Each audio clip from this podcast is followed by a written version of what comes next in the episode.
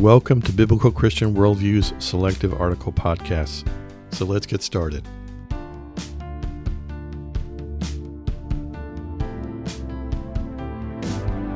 Today's podcast is on the subject of intelligent design as being unintelligent. Some wrongly believe that God is like a watchmaker. He brought creation into existence and then stepped back, continuing to view the world from a distance as we slowly wind down. Those who hold this worldview may see parts of the Bible as an instruction manual for life, similar to the owner's manual one gets in a box with a new appliance or electronic gadget. As with any other owner's manual, one can choose to read it and follow the directions or not.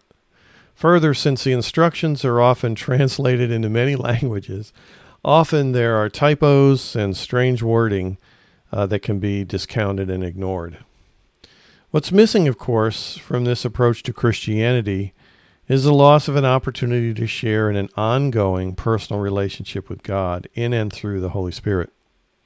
Further, the idea of a watchmaker raises significant theological questions, not the least of which is the need for a substitutionary death of Jesus Christ as payment for our sins and eternal destiny.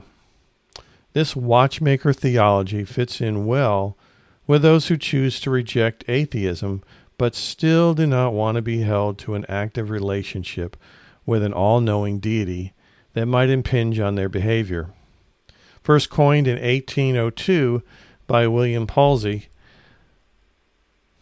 or rather Pauli. This worldview has more recently been given new attention from those in the intelligent design community. There's a growing evidence, even from the scientific community, that everything from math, like the Fibonacci sequence, to the complexity of an atom, to the origins of life and much, much more cannot be explained by evolution, mutations, or natural selection.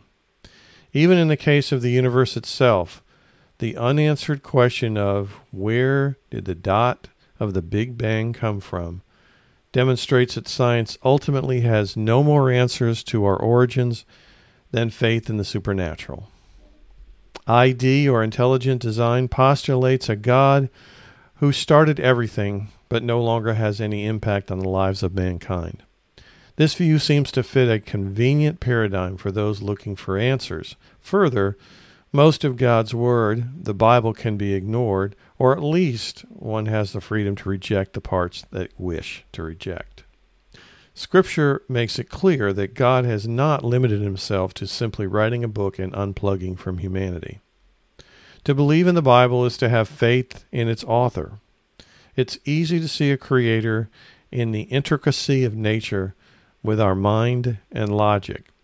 However, to truly have a personal relationship with God and Jesus Christ and the eternal blessings with which flow from that marriage, Revelation 19 7 through 9, one requires more than an intellectual acceptance that he exists.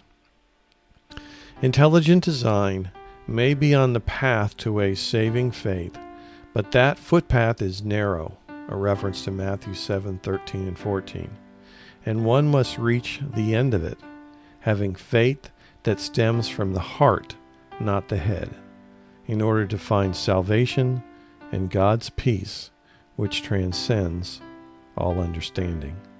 Luke 15:31. God bless you as you serve him today. Today's podcast article was brought to you by bcworldview.org, providing honest reporting and analysis on the intersection of contemporary issues and theology based on a biblical Christian worldview.